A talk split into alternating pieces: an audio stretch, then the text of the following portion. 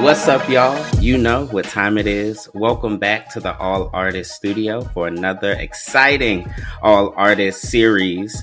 Today, we are, have the pleasure of welcoming a singer, a songwriter, and a producer who is self taught and a self starter, beginning her exploration of music production in the summer of 2020. Her music lies within the realm of contemporary R&B, pop, and soul, but draws inspiration from indie rock, hip hop, and her West African heritage. Artists such as Beyonce, Florence, and The Machine are examples of her influences in music. Hailing from Bristol, UK, the Nigerian Irish singer developed a love for music from an early age from singing during her mother's chorus practices and doing solo performances at the univer- at university and her hometown, she has developed a unique polarized sound, delicate and sweet, but also powerful and soulful. Timbers can be switched between effortlessly. She also stands as a multi instrumentalist, performing with both piano and guitar. She began her debut with the with her singles uh, What Now, the title of her four part single series on longing, love, and loss. Her most recent single, Pillar of Salt," gained a lot of attraction on TikTok, where we found her. Listeners, welcome Laura Dia. Welcome. What's going on, Laura? And so it's really great to have you on the show. Um, first thing I want to ask you is, you know, how's Bristol and everything out there? Um, how you doing? How you feeling? Um, I'm good. Bristol's good. Actually, I'm from Bristol, but I'm not in Bristol at the moment. I live. oh, London. you're in London. Okay. So that's where I am right now. Yeah, yeah. I moved there recently. Um, kind of to be amidst the R and B scene here because that's where it's thriving. So I was like, oh, I want to be in the center of all of yeah. this. Sure. I'm in London right now, and yeah, things are going good. so yeah, for starters, like you began your journey in music production like really just last year, mm-hmm. and I've already really gained a lot of attention for your yeah. quality of your music. Right. And so my my really first question is like what motivated you to start exploring production on your own? And what was the biggest challenge mm-hmm. that you mm-hmm. faced teaching yourself? Because I can understand like being self taught with production, um, you're yeah. really experimenting in a lot of ways and really like letting the you know, letting your creative uh, spirit like kind of lead the way. So uh, tell us about yeah. that process. Um, yeah, I think how it started was I was working with a friend who was a producer, and it was great. You know, collaborating with other people was great. But I was at a stage where there was a sound that I had in my head that wasn't coming through with someone else. So I think that's when I was just pushed to learn for myself so that firstly I could communicate what I want in the future if I do work with other people and also create that sound for myself. So yeah, like you said, being self-taught, there's it's really hard. It's hard to keep motivated and everything. So I think um, one of the first challenges is, I think having confidence and faith in myself to actually create something that I think is worth other people hearing. Um, especially being a girl, I think it's kind of a bit nuanced to for like women to be producers as well. So I think it's having that confidence when I'm around other people to say, "Oh, like yeah, I do produce." I think for a while I was like, "Oh, I'm a learner. I could never really fully say I'm a producer." But I think yeah, um, gradually I was able to get that confidence and be able to say, "Oh, I am a producer and I can make a sound that other people like." And I think obviously getting feedback and seeing people's responses to my music, it's yeah, definitely helped a lot to be like, I yeah. can do this. yeah, we definitely and and even in the past in our show we've uh spoke about like the lack of uh women, um, especially even getting into like the uh, weeds of like women of color and black women um in the production space. Mm-hmm. The number can be so few. And so yeah, you gotta big yourself up. Like you you're one of few. Like you, you and you gotta continue to big yourself up in that space. So that's really great. Mm-hmm. So we read your that bio of yours, very impressive bio, and we listened to your music. And I was actually listening to. I had to take my car to the shop this morning. I was listening to Pillar of Salt on the way home, and what stood out to me was like how many layers were in the song, and it was really. And your music is described as you know delicate, powerful, angelic, and honestly, it kind of took me to a place that I really hadn't been before. So, and it's a really rare combination of qualities that really resonates with the listeners. So, we're curious to know like how do you manage to bring all of those elements together in your music? Yeah, um, I think it's come from all of my different influences. I think they can be um, seen as quite different. I've got like Beyonce, who's like the powerhouse and like the fierce diva, and I want to bring that into my music. But then also Florence Welch from Florence and the Machine is very much that kind of magical, ethereal kind of vibe. So I think that probably was one of the challenges I had was how could I make something both powerful but then also yeah like nice to listen to and sweet and yeah like you said vocal harmonies vocal layering is just something i love probably because of my kind of mm. growth in hmm. choir growing up i was like oh yes i need that vibe in music just the power of multiple voices i think is what i really like um but yeah i think having multiple voices um kind of saying one thing is enough to kind of give that power um, behind the lyrics. But then also, I guess how I sing it as well is the other side of okay, I'll have some very sweet, sweet harmonies in the back that maybe draw you in, and then yeah, it's a combination of both. I think sometimes I don't even understand myself. Sure, sure. so, but I guess yeah, to, it makes sense in my head. I'm like, okay, yeah, this is what I want. Okay. So Florence Welch, she is um every time I've heard her music has been like in a television show. And her music is like really, really supplement like it really supplements the story that's going on. And it really adds another layer to it. So I'm interested in knowing how do you approach mm-hmm. songwriting in that respect? Um, I think my approach to songwriting um, is always music first, I will say. Mm-hmm. Um, kind of finding chords on a piano or an instrument that moves me. And I think that's where words kind of follow after when I hear a sound that, yeah, really speaks to me or brings forth a certain emotion. Um, I think after I kind of played around with vocal layering and harmonies, I find a lot that even when I'm writing songs, I'm kind of adding all of those elements as I go. I think before any instrument, my voice is my first instrument. So that's what I use to kind of build the emotion that I'm trying to portray. Mm. And yeah, on the other side as well, the lyrics that follow do come from the emotion, and I try to put as much emotion as I can into what I write and to just really not shy away from the drama of feelings and those things. So I think, yeah.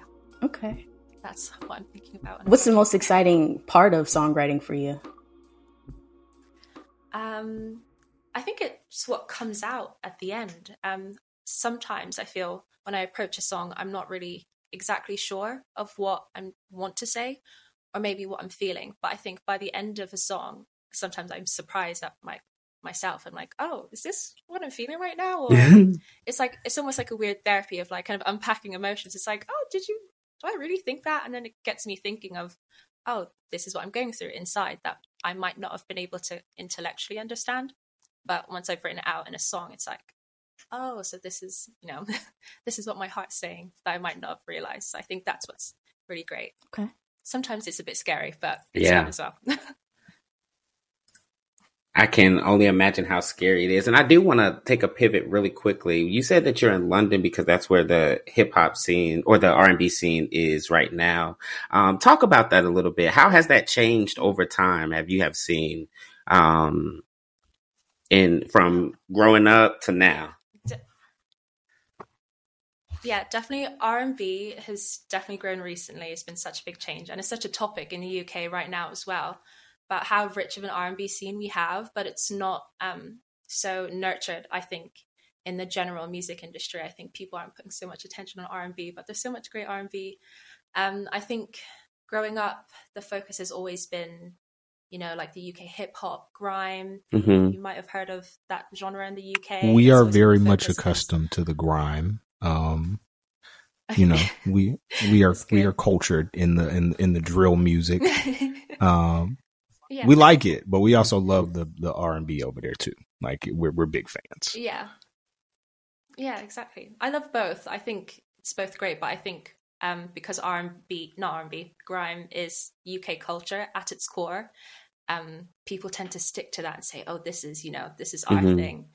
Um, but I think obviously people taking inspiration from American mm-hmm. artists has allowed people in the UK to really um, make their own their own R and it's great to see how R and B as a community is growing and flourishing. We've got artists like Flo kind of coming up, which is great. Um, yeah, so many other people. So yeah, it's amazing. That's great. I'm glad to hear, and I mean, just to see it from, hear it from your your mouth of how you are viewing it in uh, London right now because of it. It's like somebody in in the states going to Atlanta to be a rapper or going to New York to be a fashion artist or something like those are the things it, and to see it like expand and we in the US recognizing it is really cool to see that it's actually exploding over there. Um in the in the genre is gaining so much traction but thinking about how you're adding to the R&B uh, mixture uh, uh, the Pillar of Salt mm-hmm. uh, is a song that has a strong message of empowerment and standing up for yourself or oneself. Um, was that intentional, or is that something? Um, and if so, is that the message that you were hoping people take away from it? Um, yeah, that was the intention. I think um, when I was writing the song, it was after a relationship, which you could probably guess from the lyrics. Um, and I think, yeah, what the message was for me is for people to take pride in their boundaries and take pride in having their own space. And yeah, just not allowing, you know, having that sass to not allow um, negative energy or old energy come back into your life. Mm-hmm. So I'm glad that that's how people have responded to it on TikTok. It was really great to see, um, yeah, how some people have been able to draw confidence from that. But yeah, that was definitely the energy I was going into. It's a switch nice. from my old music, I think. I was very kind of in my feelings and stuff, but I was like, no, this one's gonna have the sass and confidence. So yeah. Yeah, you can feel it. And it's and it and it like floats a little bit and it's like airy in a way that some songs that can literally be talking about the same thing um don't doesn't do. Um and you have managed to make it like a lot more delicate and powerful. And as you have talked about um, in your bio, soulful. Um, but going on, let's talk about your decision to uh, release a four part single series. Why, why in that way? Um, I think mainly because uh, I was at the start of my career, so I wanted to do a slow rollout. But then also, when I had these songs, um, I thought of it as a story, um, a story of a section of my life. So I like the idea of kind of releasing different parts as like different chapters to the story and making it a longer process. I thought would allow people to, I guess, take time to digest each part yeah. and yeah, follow me along in this this story and then also my story of my journey starting music as well. Nice. And um we're gonna ask you your favorite number here soon, but like is is this building up to something? Do you have a favorite number that like four isn't good enough, but maybe eight is, and then the ninth one's uh, like, what is that about? oh, um, I don't have a favorite number. I think just the parts was just how it happened to unfold when I was writing. Okay. Um, I think if I did have a favorite number, it'd be three.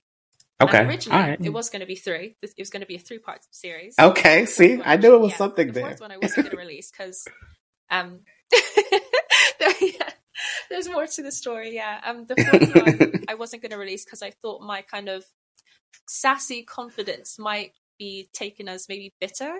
So mm. I was like, oh, I don't hmm. know. Is that the message? I don't know if what I want, yeah, what I wanted to come across would come across. But then eventually I was like, you know what? I'm going to do it. I'm just going to put it out there and how people receive it is how people receive it. And turned out to be really great. So I'm glad. glad the voice in my head said, no, don't put it away, release it. um, in terms of sounds that I'm leaning towards, I think um, I'm very interested in alternative styles of R&B. So R&B that mixes with other genres, um, maybe like Afro beats or how SZA was able to mix with pop or indie music. I really like those kind of styles. Um, so that's what I'm trying to work on now. How do I mix R&B with all the other things I love about music? Because I never want to be confined to one space. I do like to mix up with other things. Yeah, I've heard that from like um Manny Wells. Um, I want to say he's a Nigerian uh, singer. He mixes a lot of Afro beats and R and B, um, which I'm a really big fan of. Um, trying to think of some others that I've heard. I was going to ask you next, uh, because you're in London in that sound and was going to ask like, who are you really loving? Like, I know a lot of people always say, well, I'm listening to a lot of my home music and I understand that. But I know that you probably like, cause you are in a, you're in a space where you're amongst your peers. You know what I'm saying? And so like you're mm-hmm. sharing, I'm pretty sure you're sharing creatively with your friends that are also musicians, but also listening and like saying like, where did she get that from? Or like, or like he ate that last night at, at, the show. Like I didn't know he had that. Like, so I was wondering like who, like yeah. who do you see like in the scene, um, that are like, I really like this person. I can't wait to see what they do next. Yeah. Um, obviously there's some people who are, you know, killing it like internationally right now. So Flo, the girl group was obviously going to bring them up. They're huge. Did you see that coming? Like, yeah. like, cause I was like, where did they come from? it, it feels like they made them in a lab, like almost like the Powerpuff Girls, and like they just kind of showed up, and I was like, oh shit, they're here. yeah, it was like that. I feel it seemed like such a quick rise, um, I remember seeing them on TikTok when they were kind of doing their covers, you know, and their um, just little things here and there, and kind of seeing their content, be like, oh, you know, they're cool. And I think, you know, when you see people doing their thing, you might not realize how much they're growing until they have yeah. a big moment. So I think it's one of those situations where I was like, oh wow, the first single has really popped off, and yeah, it was crazy. But yeah, it's really cool. Um, in terms of other artists around me, um, I think there's a lot of people doing a lot of different things. Saber Kenway is someone I know who's, um, yeah, in London. Her style of R&B is very nostalgic, so it kind of reminds you of the '90s, early 2000s. I love that. Um, who else? There's a lot of people. Um, James Vickery is also really cool. Uh, his voice is amazing. And yeah, there's a, a lot of people I can name. Might not name drop everyone because I'll probably go on a really long list, but yeah, um, a lot of people doing lots of different styles, lots of different directions. Nah, so it's great. Nah, the reason I'm asking is is one, I like to pick the brains of our of the artists, especially the independent artists that we bring in because I'm always looking for stuff to add to the playlist. Like, so I'm over here like, yes. yeah. I'm I'm I'm like, okay, let me see who, who, who you saying. Let me type that in real quick. Yeah. So right, I, I always say, never be too shy about giving these names because if you hold in heat, you know what I'm saying? Like, yeah, yeah. I I don't gate like I'm I'm really I don't know if you if, if you've heard this and you probably I don't know how you feel about this with in, uh, being an independent artist, but um, I'm not a gatekeeper of dope music. I feel like if Laura. Dia got heat, I'm supposed to share that with people. I'm supposed to let the world know, like, yo, you need to be listening to this. Like, I don't want to hold it close because like I get it if they're if they're like a small artist and like you have like you've been to a couple of shows that only a couple of people have been to and, and you knew they was gonna pop like I get that but also don't be hiding the good stuff. Like one of my friends went to school with Megan Thee Stallion and didn't tell me about Megan Thee Stallion. Like for real, she went to TSU with uh with Megan, and I was like, "You was in e- economics with Megan Thee Stallion." yeah. He was like, "Yeah, bro." I was like, she, like, she was real cool. I didn't know she was rapping though, and then she just showed up. I was like, "What you mean she just showed up?" That's how it is. That's how it is. it's true. It kind of happens like that. Some people probably don't even realize that people next to them have, you know, what they've got, but yeah, I think. Uh, well, true, absolutely. You have no idea. I wonder how many people are like sitting around you and like not knowing, like, oh, man, man this girl's a really dope producer. but um, we're actually going to shift gears because it's uh, it's time for our favorite game. Uh, 45 seconds on the clock. So just imagine that you are Kobe Bryant, LeBron James, um, who's a famous European player, uh, uh, Victor Wembanyama, that guy out of the, the, the French guy that's this like seven foot two. Just imagine that you're him. You got 45 seconds on the clock. Okay. Uh, Jay is going to read off some questions. You got the clock. You gonna I'm, I'm, the I'm going to do the clock because you're always really good with the questions. Okay. Now it's Uh, a fun game, Laura, and it, there is a competition. I think the highest number It's of 10. we got in ten. So if you can beat ten, you can beat ten. we don't have a unfortunately we don't have a prize for you. All right, I'm starting the clock now. What do you usually de- daydream about? Oh, All right. Uh, what's your favorite instrument to play or use? piano. Uh, how do you describe your personal style? Uh, ooh. Ooh. Extra. Sometimes. What's your favorite color? Purple. Pick a number between uh, 1 to 10. Three. Do you prefer writing lyrics or composing music? Ooh, lyrics. Um, what's your favorite song so far this year? Oh, in general? In yeah, in general. It's time. Give us the answer. Okay. Well, this is so tough. um, favorite song so far this year. I'm going to say, oh, Beyonce, Cuff It. I. Like a lot of songs, but let's go with that. That came off end of the year, beginning of this year, so I, that counts. That counts. That's a good one. You came in with seven. Seven's a really good number. That is not bad. You're really good. You've done better than others. Um, shout out to you. Um, so before we get out of here, um, of course, tell the listeners um, where they can, you know, find you, do all the cool things um, for our UK listeners um, that are because we do have some UK listeners. They may want to check you out in some shows. Um, so Yeah. make sure you can tell them uh, social media, website where people can get into you, Laura. Yeah. Okay. Um, I'm O Dia Laura. That's O H D I A L A U R A on Instagram, Twitter, TikTok, most social medias, and everything else is Laura Dia. My website is lauradia.com. And yeah, I'm on all streaming platforms under Laura Dia as well. L A U R A D I A.